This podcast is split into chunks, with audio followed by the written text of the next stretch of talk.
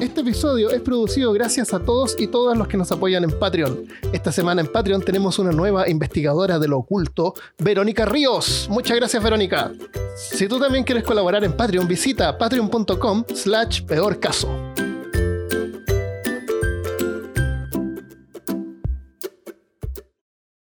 Bienvenido y bienvenida al episodio número 87 de Peor Caso. En este episodio, conejillos de India, George Fordyce y la temperatura del cuerpo humano.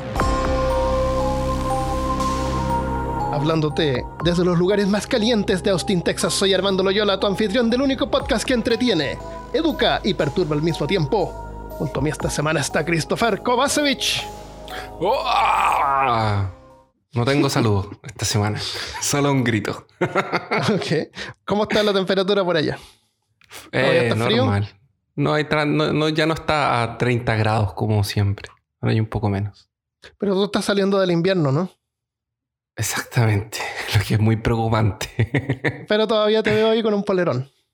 Sí, es que esta pieza es más heladita. Entonces me puse un polerón por si acaso. Yo no estoy hawaiano como tú, tan estiloso como siempre. Me da, pena porque cada vez que grabamos yo tengo la misma camisa. no, es de pescados. Sí, pues, la otra vez era, era de otra, no era de ah, pescaditos. Ya, Pero esta me gusta y como la hago así como el fin de semana, justo la primera que uso. hoy día vamos a hablar de conejillos de India, o sea, científicos que experimentaron en ellos mismos. Ah. Y la idea era hacerlo de varios ejemplos, de varias personas. Pero investigando me di cuenta que uno solo daba como para un episodio completo. Entonces, para no desviarle la, atención a, este científico, vamos a ver a este en esta oportunidad y en el futuro podemos ver eh, otros porque son, son, varios, son varios y son bien interesantes. Excelente. Em, la exploración y el descubrimiento demanda sacrificios y sufrimiento. Durante la historia han habido algunos valientes, tal vez a veces hasta sádicos, que para entender algún fenómeno, generalmente del cuerpo humano, han hecho experimentos en sí mismos. Nosotros de chico tenemos como esa mente científica curiosa, que luego muchos pierden, no los que escuchan peor caso. Claro, por eso están aquí todavía. Y si tú piensas, somos como superhéroes, cuando los superhéroes así típicos en las películas como que descubren sus poderes. Nosotros cuando ah. chicos hacemos pruebas, vemos cuán, cuán, rápido vamos a correr y hacemos competencias con, con, los amigos, en el colegio, en la escuela, ¿no es cierto? Sí, como cuántos chicles te puedes poner en la boca. Claro. ¿Qué pasa si te tragas un chicle? Claro, si sale o no. Claro, si sale o no. Eh, subirte, te subes a los árboles y haces, experimentos con, con ti mismo para ver hasta dónde puedes llegar. Los límites de la fuerza humana. Claro. ¿Tú te acuerdas de algún experimento que hayas hecho en ti mismo para poder entender mejor tu, el funcionamiento de tu exo... Exo, robot? Claro. Exo robot. De tu avatar. Además de... vendían unos chicles en cajitas de huevo. No sé si te acuerdas que eran unas cajitas de huevo chiquititas. ¿Cajitas de huevo? Parece, parece que la he visto. ¿Como de 6? Eh, no, eran de 12. Ah, Entonces yo veía cuántos podía colocarme en la boca al mismo tiempo y masticar. Ya. ¿Y cuántos lograste ponerte? ¿No te acuerdas? Ah, o, eran, los 12. No, eran los 12. Ah, No había plata para comprar otra caja. Claro. No podía seguir mi experimento. Claro, te llegaste. Eh, yo no me acuerdo haber experimentado nada raro fuera de lo normal. la, la, mente, la mente es bondadosa y te ayuda a olvidar los malos momentos. yo me imagino que no estamos hablando de situaciones como tratar de lamerse el codo, como ese tipo de cosas, sino yo por lo que me contaste son situaciones como, ah, ¿qué pasa si yo tomo, no, no ¿qué pasa? Este, cloro. O sea, por ejemplo, yo eh, colocarse estas las baterías. Una ah, prueba de valentía. Eh, sí, la, batería Una prueba de valentía era colocar la lengua en una batería. Sí. Eso para que te diera un choque. Sí. Entonces. Entendía mejor la, la, electricidad. son cosas que uno hace por la ciencia. Claro. Uno lo dice por la ciencia, así como que es un sacrificio. Pero mira, por ejemplo. Tenía un, ah, amigo que. Eh, había un, un chico en, en en, mi clase Que debe haber nosotros debemos haber tenido unos, no sé, 10 años, una cosa así. Y estábamos en clase de artes plásticas pintando con témpera. Y, y, yo le dije, oye, cuidado que es tóxico. Y me dijo, no, no es tóxico. Mira, aquí en la caja dice que no es tóxico. Yo dije, no, mi mamá me dijo que era tóxico, que no, no podíamos como jugar mucho con esto, porque mi mamá no quería que yo me ensuciara, pero no era porque era tóxico. Entonces nos dice, no, mira, y agarra el, el vaso de agua en el que limpiábamos el pincel. Y se lo tomó. Y se tomó esa agua así. ¡Oh, qué asqueroso! y quedó lleno de, de, tinta y todo. Saliva tecnicolor. Y me dice así como, ¿viste? Estoy bien. Le dije, te esperemos una hora. y yo no me atreví nunca a probar esa agua. Hasta el día de hoy. Hoy, día, hoy en día hubiera sido un challenge de internet. No, hoy en día es normal. Qué bueno que a nadie se le ocurrió eso. Bueno, ahora que pintan figuritas, el, chupar el pincel en vez de limpiarlo, porque es tan chico, es tan chico que no vale la pena esforzarse y llevar el brazo. ¿Para qué? Puedes limpiarlo con la boca. Eh, había un pegamento que se llama Stick Fix que venía como una barrita, que sacaba como un desodorante. Sí. Ese yo me acuerdo que lo lamía porque era dulce. Pero Armando. Es dulce. ¿Por qué lo hacen dulce para los niños? ¿Por qué razón? Deberían hacerlo amargo, ¿no? Como los cartridges, como los, como los cartridges de, de, del Nintendo Switch. No. Ah, claro. Los pegamentos para niños los hacen dulces. A lo mejor para que los gastes más rápido y tengan que comprar más. Pues, sí. Porque no son tóxicos. o sea, no son tóxicos, así que da igual. Ya. En una vez te confundiste, pensaste que era un push pop. ¿Te acuerdas del push pop? No, demasiado moderno para cuando yo era demasiado chico. Demasiado moderno. sí. Y era una tontera los push pop. Y vendían tanto. O compraba esos helados que parecían que venían así como en una bolsa plástica. Que era un, líquido dentro que se enfriaba y era el helado. más o menos. ¿sí? Y costaban así súper barato y uno le como que lo rompía y, se lo tomaba. Vendían unos, unos, manjares también. Ya, esos no son experimentos, no estamos desviando del tema, después nos reclaman, ¿viste? es que nos, hizo, el tema nos hizo acordar cuando éramos pequeños. Sí. Mira, el caso más antiguo registrado de un científico que haya hecho pruebas en sí mismo es un caso que ocurrió hace 400 años atrás, cuando un italiano llamado Santorio Santorio, o Santorio Santorini, o Santo Santorio, no sé, tiene varios nombres, Santorio Santorio, que en parte es el inventor del termoscopio, que es el predecesor del termómetro. Termoscopio era básicamente, eh, no sé los nombres de, de, las cosas químicas, pero es como una botella, estas típicas botellas químicas. Eh, y, tenía y tenía un corcho y un líquido abajo. Y en el corcho tenía un orificio y ahí pasaba una, como una pipeta larga. Ya. Se conectaba con el líquido abajo como una especie de, de bombilla o popote. ¿Ya? Esto que uno usa para tomar las bebidas. ¿Sí? y, no te dan es el, el popote, parece que le llaman en México. Ya. Entonces, el, el líquido de la, de la, parte de abajo al calentarse subía por la pipeta. Sí. Entonces, el, el científico sabía que mientras más caliente, el líquido subía más. Y ese fue como el primer termómetro que existió, que se llamaba termoscopio.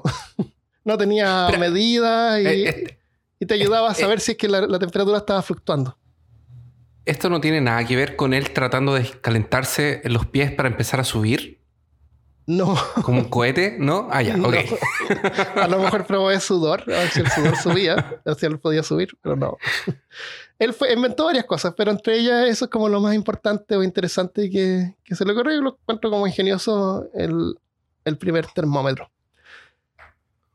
Entonces lo que a él le interesaba eh, era entender el cuerpo durante la salud y la enfermedad.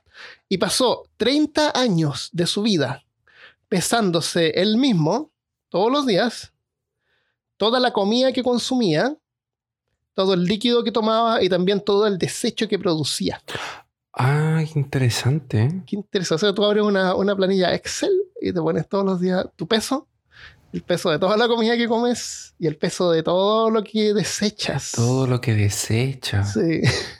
Era para ver cuánto le estaba aprovechando. Yo lo encuentro genial ese Eh, tipo de. Eh, claro, vamos a ver cuánto el cuerpo está absorbiendo y a lo ¿Cuánto mejor cuando se enferma absorbe menos, no sé. Mira tú. Em, Ahí debe haber visto una cantidad de, de, de- de pesos y consistencias distintas. sí, Entonces, pero imagínate hacer el experimento, Christopher, por 30 años tienes que pesar la caca. Pesar, eso estamos hablando de pesar la caca y pesar el pichi. ¿Se imagina estar ahí en el baño? Así, Felicia, pásame la pesa. ¿Cuál pesa? La de la caca.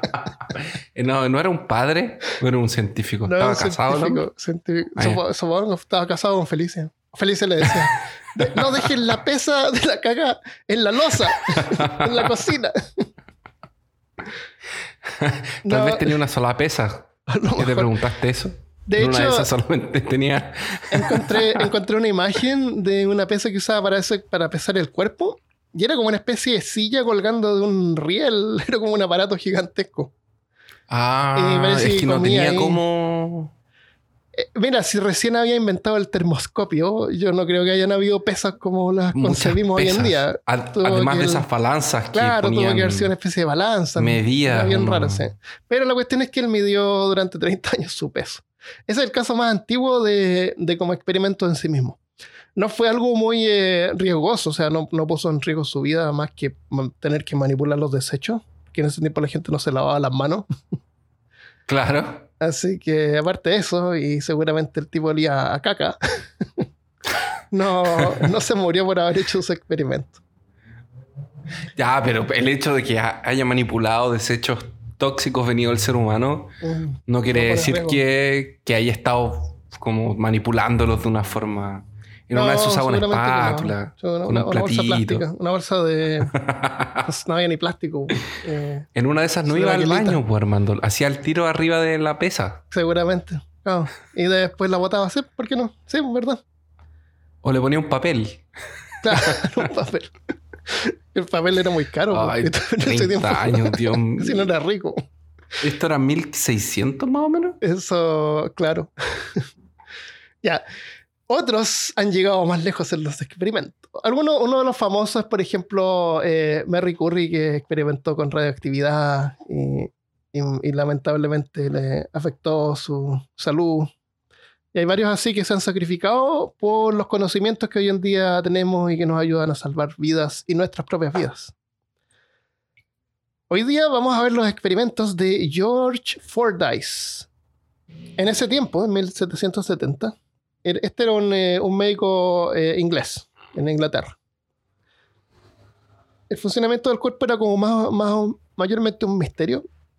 Se sabía que el cuerpo mantenía una temperatura constante de unos 35, 37.5 grados Celsius o, ce- o 100 grados Fahrenheit, pero no se sabía qué es lo que producía el calor o cómo el cuerpo reaccionaba al calor eh, externo extremo. Fordyce quiso saber qué pasaría con el cuerpo si fuera expuesto a temperaturas tan altas que podrían llegar a cocinar un, un bistec. Se va a quemar. Se ¿Qué va, va a pasar? se va a cocinar. Va a quedar, eh, claro.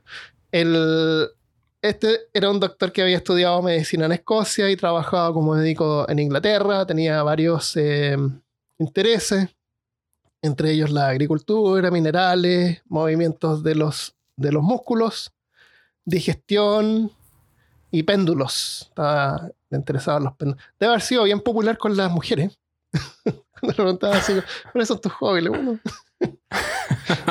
Me gusta coleccionar péndulos. Me gusta, claro, me gusta cómo se mueven los músculos, la digestión.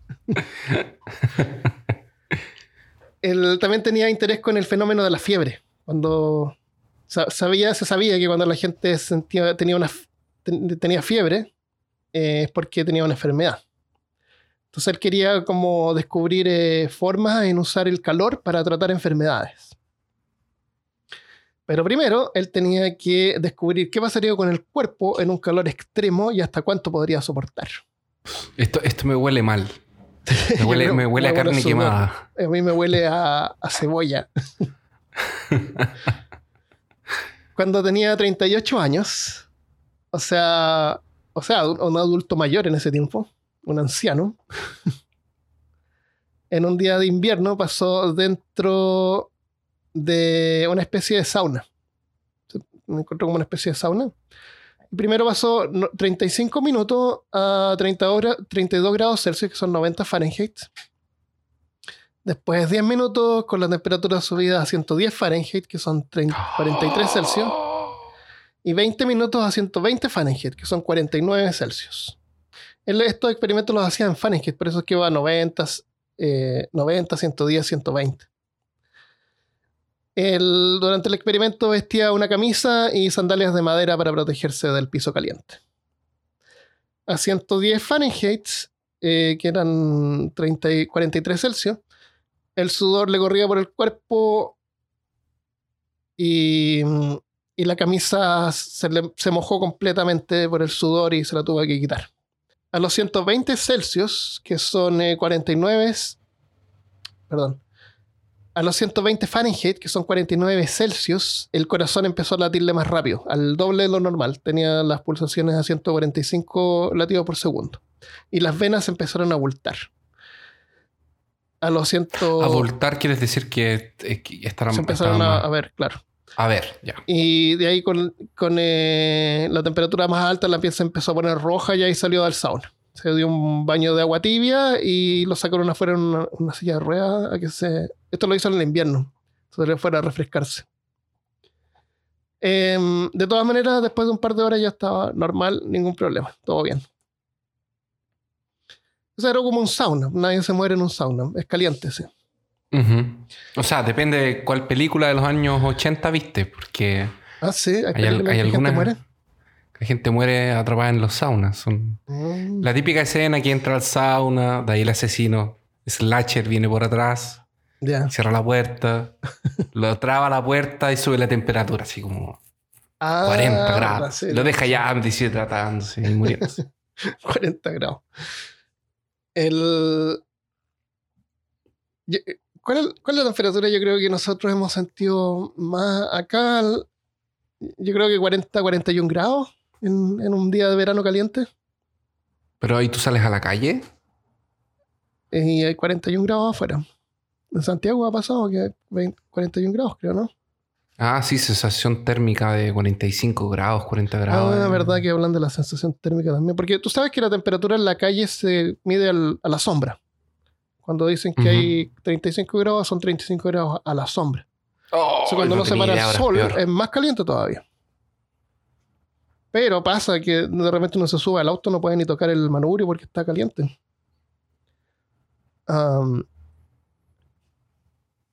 bueno, esto fue solamente un precalentamiento para Ford Dice. Precalentamiento, ¿viste? Ay, qué horrible. Pero de verdad, fue un precalentamiento. Literalmente. literalmente. Literalmente. Claro. Siguió haciendo experimentos y notó que cuando el cuarto llegaba a 132 Fahrenheit, que son 56 Celsius, el, termómetro que tenía en su boca no pasaba de los 100 Fahrenheit, o sea, de los 37 Celsius. La temperatura de su orina también estaba a 100 Fahrenheit. O sea, a pesar de que el, el, cuarto estaba a más de 100 Fahrenheit, su cuerpo se mantenía a 100 Fahrenheit. Se mantenía a la misma temperatura. El, problema que tuvo es el mismo problema que tuviste tú con tu experimento de los chicles, de la goma de mascar, es que lamentablemente el cuarto no se lograba calentar más que eso. Usando vapor, usaba vapor para calentar el cuarto. Entonces, para ir más lejos, tuvo que buscar un. Encontró un cuarto eh, que era cerrado sin ventanas, con una estufa. Esas estufas así como metálicas negras, así grandes que una estufa adentro. me imagino que con una salida al. Claro, esas, esas que son como. Para el dióxido de carbono, ¿no? Unas cocinas con una, con una salida. Ya, sí. Una chimenea. Encontró una, una, pieza así. E, en ese tiempo las casas eran grandes, entonces cuestión de buscar. Encuentra uno adecuado. cuestión de ir a buscar el cuarto. Imagínate que vivía en la casa. ¿Para qué se usaba ese cuarto? Nadie sabe, pero estaba ahí. claro, porque decía que había una estufa ahí, en un cuarto cerrado sin ventana. Entonces era una especie como de cocina. No sé, a lo mejor se secaban ropa en el invierno. Puede ser. No sé, pero es cuestión de buscar tu casa. Tú buscas ahí, eh, abre una puerta, no, abre otra puerta. ya, acá, oh, acá puedo grabar el podcast. Lo que me pasó a mí. Tu, departamento no tiene no sé cuántas piezas.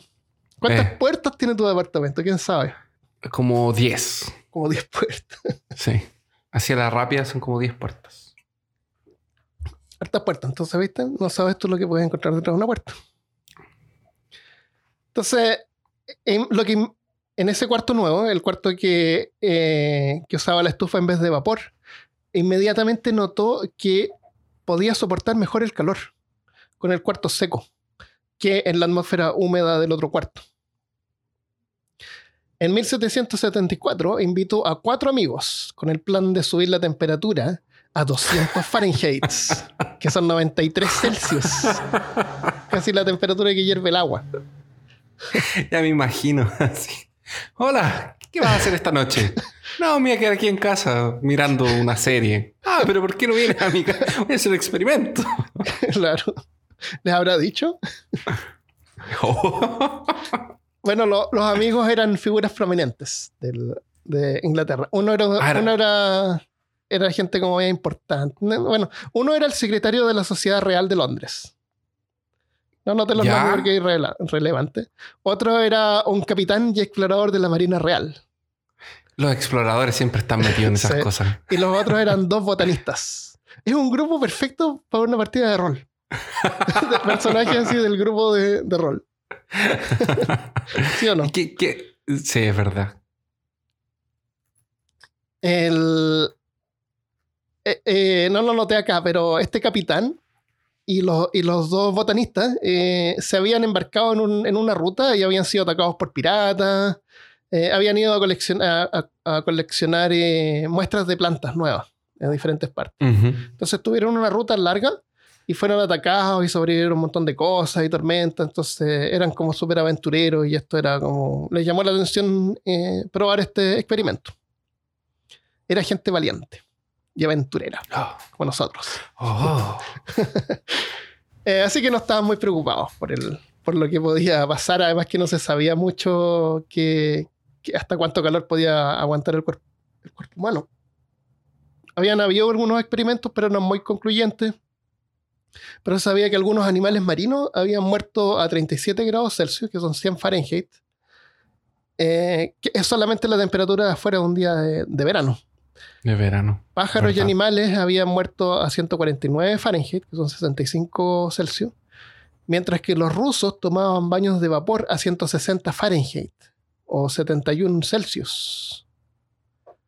El, y algunos experimentos habían demostrado que las personas podían sobrevivir hasta 224 Fahrenheit o 106 Celsius por varios minutos. O sea, significa que esos fallecieron. O sea, no, tengo más información que eso, pero odio pensar que a lo mejor eran experimentos que hacen en la guerra.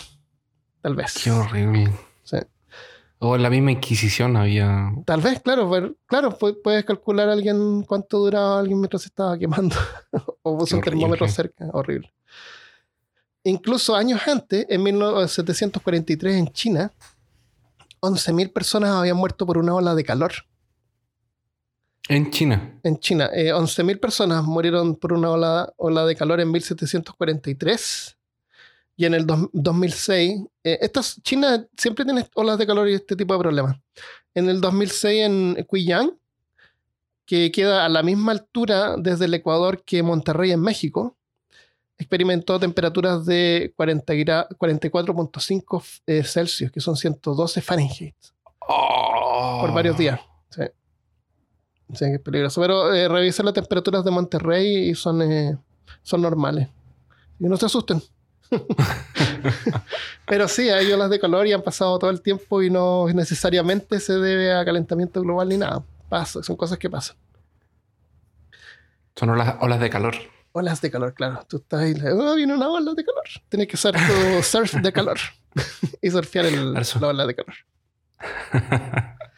Parece un poder de Pokémon. sí, olas de calor. Entonces, el doctor Fordyce entró con sus amigos al cuarto caliente todos completamente vestidos. Los termómetros de Quicksilver, como le llamaban el mercurio en ese tiempo. Y de ahí yo cacho que viene el nombre de Quicksilver del héroe de Marvel. Eh, ah, no quiero entrar en ese tema de nuevo. En vez de llamarse Mercurio. ¿Viste que Mercurio era...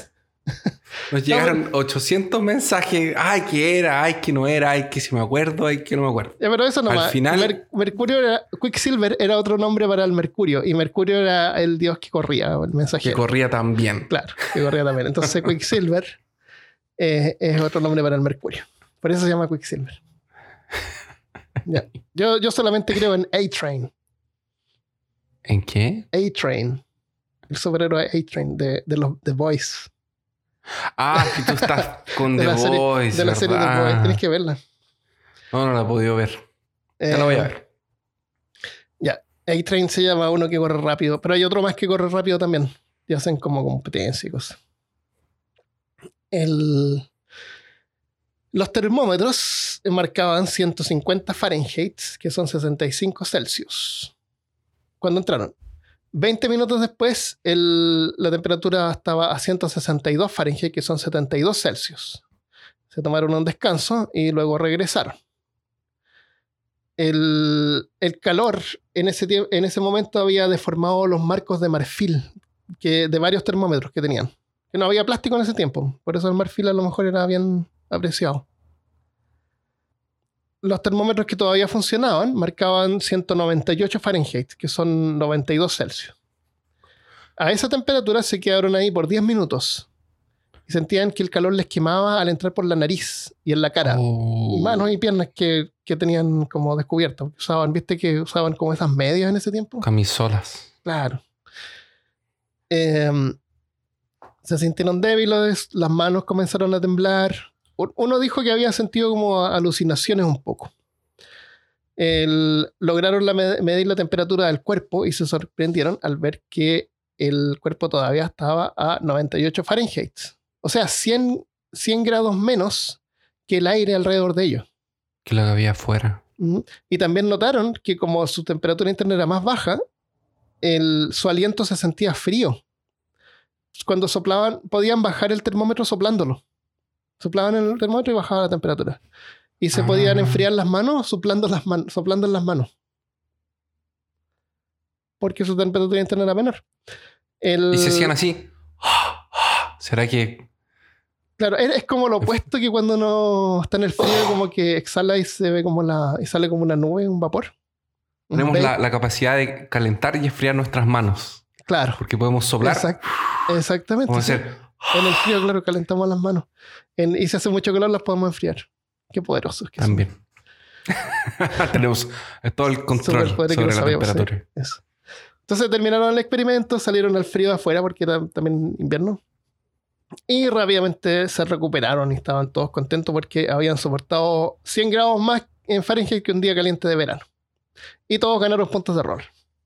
Excelente. Y se fueron para su casa. Muy bien. Pero el Dr. Fordyce no estaba satisfecho.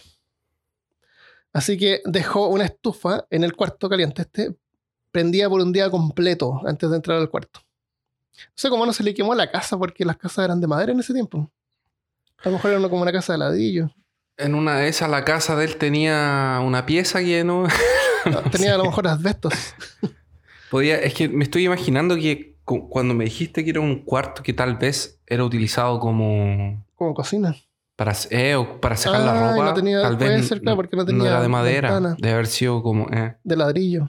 Era como una especie de chimenea gigante. Exactamente. Tal vez, quién sabe, claro. Claro, porque una, una cosa de madera lo pones a 200 grados. Tal vez era la calefacción de la casa. se calentaba ese cuarto y ese cuarto calentaba la casa entera. Claro. O el que tenía frío entraba al cuarto un rato. También. Qué poco práctico. y entrando y saliendo. Claro, una cola. El, eh, hizo otros experimentos, invitó más gente. Y ah, era como su, era, como su, actividad social. Su cosa, claro, era como la cosa ah, que él hacía. Era como lo que, lo que él hacía. claro. era su onda, sí, claro. Ah, vamos a Confort Day, ya que hacemos, no sé, vamos con Ford y su cuarto caliente. Claro, vamos al cuarto caliente. con otros eh, participantes lograron llegar a 260 Fahrenheit, que son 126 Celsius. Eso es súper caliente. Eso es sobre la temperatura que servir el agua. En este momento yo ya me perdí eh, para entender cuál era el objetivo de estos experimentos. Bueno, es entender el, eh, cómo el cuerpo logra, si es que el ah, cuerpo logra mantener su temperatura, cuánto puede resistir y el cuerpo sigue manteniendo su temperatura a, 100 grados Fahrenheit. En, ese, en estos experimentos llevaron huevos y carne. Pusieron carne así en la pieza. Y, la, y los huevos se, se, cocinaron. El, y la carne se cocinó en media hora. Una, llevaron una botella de vino, la abrieron, la botella de vino hirvió y se evaporó completamente. ¿Y ellos allá adentro? Se, se, se respiraron una botella de vino. claro, con ellos ahí. Eh, y los hombres apenas lo podían soportar. Pero igual lo soportaban. y, notaron, notaron que sentían más calor luego de quitarse la ropa o moverse. Sudaron violentamente hasta que se sintieron exhaustos y terminaron el, experimento. Cuando terminaron el experimento sentían como una presión en los pulmones y una sensación como de pánico. Así que... Ah. Pero aún así, la temperatura del cuerpo de los participantes nunca pasó los 100 grados Fahrenheit o los 37 Celsius. Se recuperaron todos rápido y uno notó que una mucosidad que tosía se sentía como bien licuada y salada. entonces la interrogante era... Y era roja. la era roja. con olor a cobre. Con olor a cobre. Con un, gusto metálico. Eh, la interrogante era por qué los cuerpos no se habían cocinado como la carne. O sus ojos como huevos duros, ojos duros. Después puedes mirar solamente para adelante. Eh, en ese tiempo, en 1700, creían que el calor del cuerpo era producido por la sangre. ¿Viste que cuando tú tienes frío tú te frotas las manos? Y eso te produce como calor, la fricción.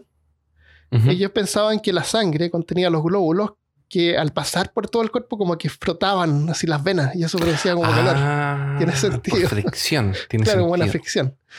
Pero el experimento de Fordyce había probado que esa teoría era errónea.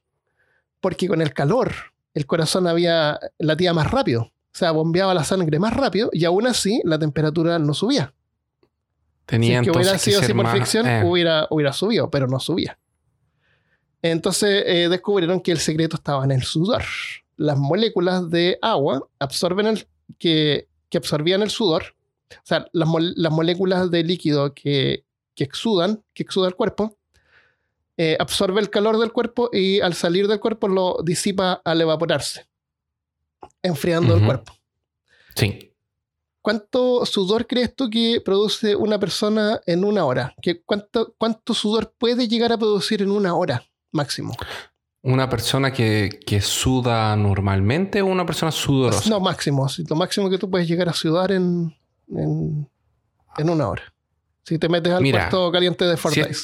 Si, esto fuera una pregunta en un, en, un simposio de, ciencias, yo diría unos 700 ml, así como para no exagerar mucho.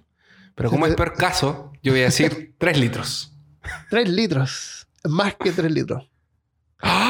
No. 5 litros. 5 litros. 5 litros, que son como 20 tazas. 20 es tazas mucho sudor. es mucho sudor. Eh, y normalmente una persona haciendo ejercicio, no, no yo, una persona, otra persona.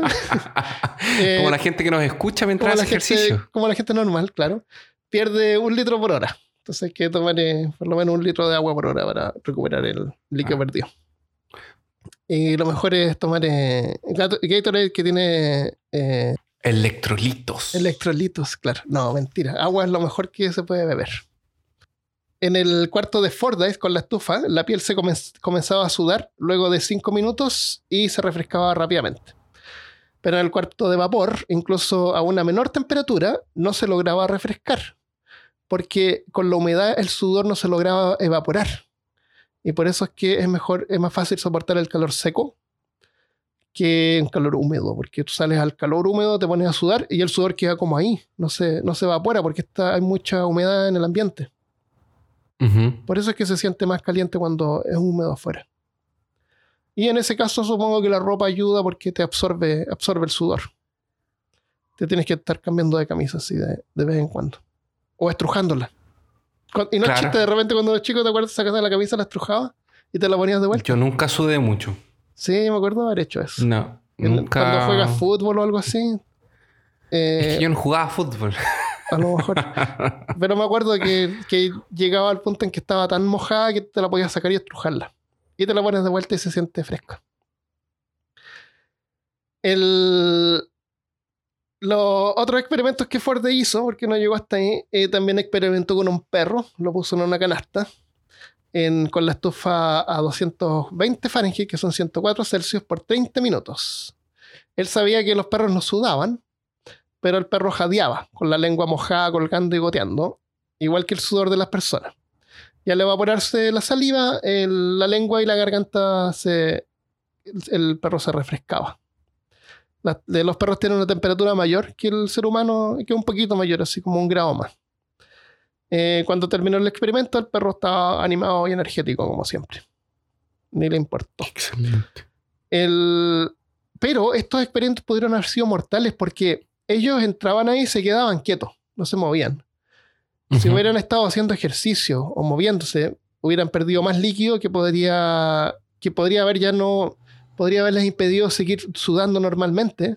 O sea, se deshidratan. Y, el, y con eso el cerebro ya deja de funcionar. Y te mueres. El, y ahí, cuando el, cuerpo, el cerebro deja de funcionar, ya te empiezas a cocinar, como la carne porque la, ya no produce sudor, te empieza a, cocinar. Ah. Em, así que si te acusan de, bruja o de brujo y te van a quemar en lo que era, toma harta agua para que resistas. Tienes que la cuestión es resistir que más que, las maderas. para que el, juego, el fuego se consuma antes de que tú eh, se, te, se te gaste todo el sudor. Pero. Ah. Sí, porque ellos no están expuestos a una temperatura, ellos están expuestos a, a, un ambiente de calor. Ellos no se expusieron a llamas, que la llama es otra cosa. Claro, no, es broma, obviamente te mueres por las llamas, cada vez te ah. queman. Ahí te queman. Pero seguramente si es que tú comparas entre morirte en una hoguera con llamas o morirte quemado eh, en una olla con agua caliente, la olla con agua caliente seguramente se siente más caliente porque es humedad ah, de 100%. Creo que debe ser peor. Claro, es peor. Debería ser peor. Pero yo creo que entre los dos no creo que uno dure mucho. en ese tiempo todavía se creía que las enfermedades podían ser un desbalance de los humores. ¿Te acuerdas? La sangre, el sudor. Eso está en el episodio de Medicina Medieval. En el episodio número 14 de Medicina Medieval. Peorcaso.com slash 14. Ese es bien perturbador. entonces, el doctor Fordyce, viste que, viste que con él en ese tiempo pensaban que si estabas enfermo, a lo mejor, ah, tiene mucha sangre, hay que sacarle sangre. Y te ponían las sanguijuelas para como bajar el balance de la sangre. Entonces, a lo mejor pensaba que si tenías alguna, alguna eh, inflamación en alguna parte del cuerpo, era porque tenías mucho sudor. Entonces, había que sacar el sudor. Entonces, pensó que a lo mejor aplicando calor te hacía sudar esa parte del cuerpo y liberabas el sudor, eh, bajando el nivel de sudor y manteniendo los niveles de los, de los humores. Ah, de los humores. Claro, para que quedaras con buen humor. Y que de hecho ese era el origen del, del buen humor, porque era con, muy buen, humor. Claro. también se creía que la gente energética o proveniente de, de los trópicos tenía sangre caliente. Y los que vivían más cerca de los polos eran calmados y tenían sangre fría. Y de ahí vienen ah, esos términos de que, ah, tiene eh, sangre fría. sangre, como que sangre latina. Claro, y los latinos tienen sangre caliente, los que vienen cerca de los, de, del Ecuador. Eh, y de ahí vienen esos términos. Em, de todos modos, los experimentos de Fordyce ayudaron a entender mejor cómo el cuerpo regula la temperatura y se mantiene estable y cómo el aumento de temperatura del cuerpo es anormal o una señal de enfermedad, que sería la fiebre. Y gracias a este descubrimiento, los médicos observaron con más atención la temperatura del cuerpo como un indicador de enfermedad y tratamiento. Porque ahora tú vas al doctor, lo primero que hacen es meterte un termómetro, ojalá en la boca, o en el oído, o en la ojalá en la axila, ¿no es cierto? Al tiro, es lo primero que hacen. Te miden la, temperatura y la, y la presión. Pero dicen que el, mejor lugar para obtener la temperatura más fiel es eh, la temperatura del ¿Rectal? el recto. Rectal, exactamente. Fue, un fue, una, fue una. Mira, fue un amigo mío que es médico que me dijo eso. No sé si me lo dijo para. Eh, como para hacerme una broma de que yo me asustara.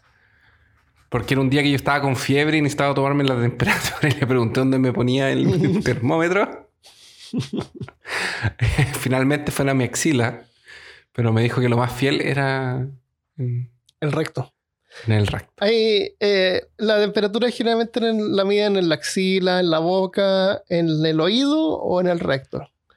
Y, y no está bien claro cuál, qué es lo que es mejor. Pero la, el mejor lugar donde tú podías medir la temperatura en el cuerpo humano es en el hipotálamo, en el cerebro, porque ahí está como el, el termostato natural que tenemos. Tendrían que hacerte como una especie de lobotomía para meter un termómetro ahí, pero pero ese sería el lugar ideal. El, yo creo que no, no, da lo mismo porque si tienes más de 37 grados, no importa dónde lo midan, va a estar más caliente de lo normal igual. No se necesita saber exactamente cuál es la temperatura. ¿Entiendes? Sí. Sabemos que es un poco más. Y si lo están midiendo en el axila, a lo mejor consideran que a lo mejor la axila no es tan. va a estar más caliente que lo que está la axila. O sea, habría que considerar eso. Así que bueno, al Dr. Fortline le agradecemos eh, todo eso. Su sacrificio en tantas horas. Si te, llegan a medir la temperatura en el recto, acuérdate del Dr. Ford y su sacrificio del cuarto caliente. Qué interesante como el. cómo se arriesgó. Sí. Debe haber sido entretenido en ese tiempo porque cosas tan simples que están al alcance de cualquiera puede llegar a experimentar y aprender tanto con algo tan sencillo. Hoy en día necesitas, no sé, un, acelerador de partículas para poder hacer algunos experimentos, para poder llegar a descubrir más, porque ya estamos tan avanzados que eh, cuesta más poder descubrir más. Pero en ese tiempo bastaba con buscar en tu casa un cuarto caliente con una estufa. Caliente. y, meterte ahí adentro y empezar. O, medir tu cuerpo y lo que comes y, saber así cuánto el cuerpo consume. Y si el cuerpo, y si el cuerpo está eh, enfermo, a lo mejor eh, absorbe menos alimentos. Hizo algunos eh, experimentos con pacientes también, pero esos no quedaron registrados. En tabla, Porque tal vez no funcionaron muy bien. O, no se perdieron las, anotaciones que había hecho, pero la idea era ah, ver cuánto comía absorbía la temperatura del cuerpo hoy en día no es exactamente 37.5 Celsius en todo el mundo. La temperatura varía con cada persona y con la edad. Pero en promedio, esa temperatura de 37 grados Celsius o 98.6 Fahrenheit es lo que se describe en un libro de 1868 de Karl Wordenlich, que era un médico alemán. Que él medía la temperatura en la axila y que es debajo del brazo. Me gustó ese doctor. Ese doctor me gustó, claro.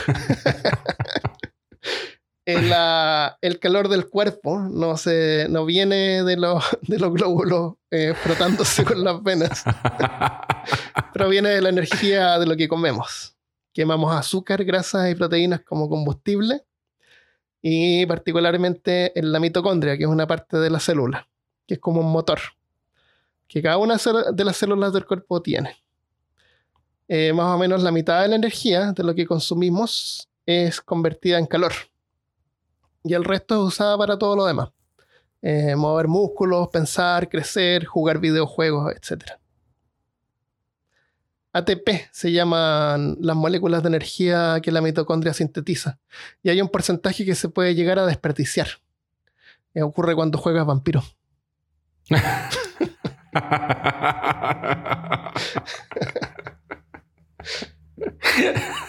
qué mal,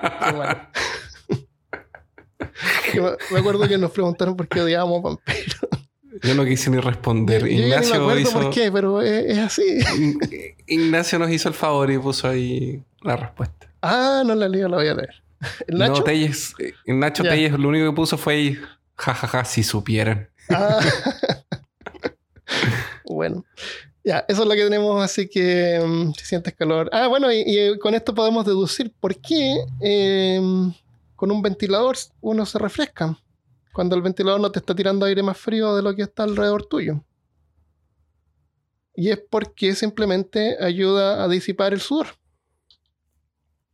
Y eso es lo que hace que el cuerpo se enfríe, disipar el sudor. Y si hay mucha humedad, el movimiento del aire como que te enfría y se siente bien. Yo en este momento estoy sudando porque mi aire acondicionado no funciona 100% bien y cuando hay mucho calor afuera, el, acá adentro está como a 75 grados Fahrenheit. ¿Qué serían? Oh, 75 Fahrenheit, sí.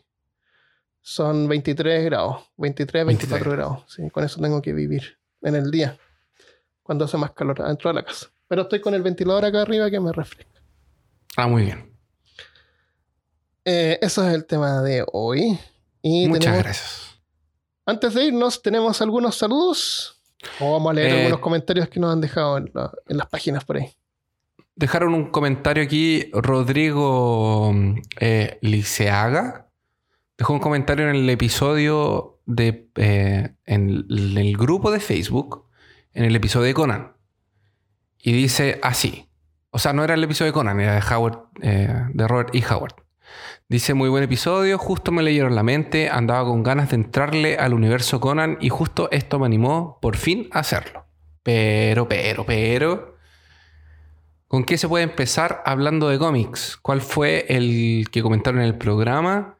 Acá en México me parece que Panini sacó unos compilados, pero son de Marvel o algo así. ¿Alguien por aquí sabe si son buenos para empezar? Em, existen algunos Depende del país, va a ser la empresa que lo haga. Pero existen algunas eh, historias de Conan que salieron por Dark Horse, que dependiendo de la, del país fue la editorial que lo, que lo hizo. Aquí, por ejemplo, fue la Mitos en Brasil, que tiene las historias clásicas. Y también existen esos volúmenes de la Marvel, de un... porque ah, Conan volvió a la Marvel. Em, y en marzo, en enero, empezó a salir, en diciembre del año pasado empezaron a salir mensuales de Conan en Estados Unidos. Entonces, por ejemplo, aquí en Brasil la Panini es la que lo va a empezar a lanzar este mes. Eh, entonces, cada uno busquen ahí, pero el material en general es bueno. Entonces, búsquenlo más y, vayan atrás. Hay, hay, unos comentarios en la, en la página de peorcaso.com, slash 86 de Robert e. Howard, que es más o menos igual como lo que tú dices. Hay una persona que se llama Manuel que dice: Anoche me agarró un ataque de insomnio y me escuché como seis capítulos al hilo. La verdad que me entusiasmó mucho y me gustaría eh, leer más acerca de las historias de Conan, ya que solo conozco las películas que vi cuando chico. El último capítulo, capítulo que escuché fue el de la, de la Primera Guerra Mundial y la verdad me impactó. Gracias por hacer semejante podcast. Eh, saludos desde Buenos Aires. Saludos, Manuel. Saludos, Manuel. Y, Javier también dice: excelente capítulo, lo escuché el lunes y no he podido parar de leer Conan. Creo que he encontrado un nuevo vicio. muchas gracias y así. Que gracias, Christopher, por haber aclarado más o menos con qué se puede empezar. En los cómics, al menos. Pero que las historias, ah, escuchen las recomendaciones que yo coloqué al final del capítulo. Está. Yo encontré en Amazon.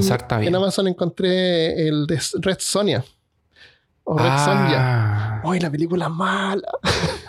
Era horrible. Era horrible. Y es como de un director famoso y todo. Había partes que no tenían sentido, así como que había una parte que había un niño, un niño chico. No sé si la viste, pero había un niño chico que era como el rey o el príncipe y se habían muerto todos y quedaba él con su servidora. Y, pero igual lo trataba como rey. Y le dice, Sonia necesitaba llegar a no sé dónde donde estaban los malos. Decía, eh, hay dos caminos, uno es largo y otro corto. El camino corto es por acá, pero hay como una puerta. Y entonces se va por el camino corto y la puerta estaba guardada por un tipo que había que pagarle como una, una, pasada. Pero el tipo quiere como tener sexo con Sonia. Así que Sonia lo mata. Quiere una guerrera valiente. Y, y, después se echan todos encima de ella y aparece Arnold Schwarzenegger, que no es Conan, es otro tipo. No, es otro tipo. Eh, pero está, no, eh, bueno, pero los Schwarzenegger igual. Y le ayuda y le abre la puerta y ella escapa y, y, mata a los malos.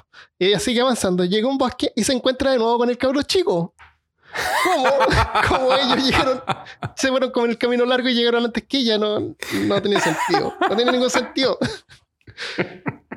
Oh, y, los diálogos tan sonsos y podrían haber sido tan mucho más interesantes con el. No sé, hemos evolucionado mucho de los, de los 80.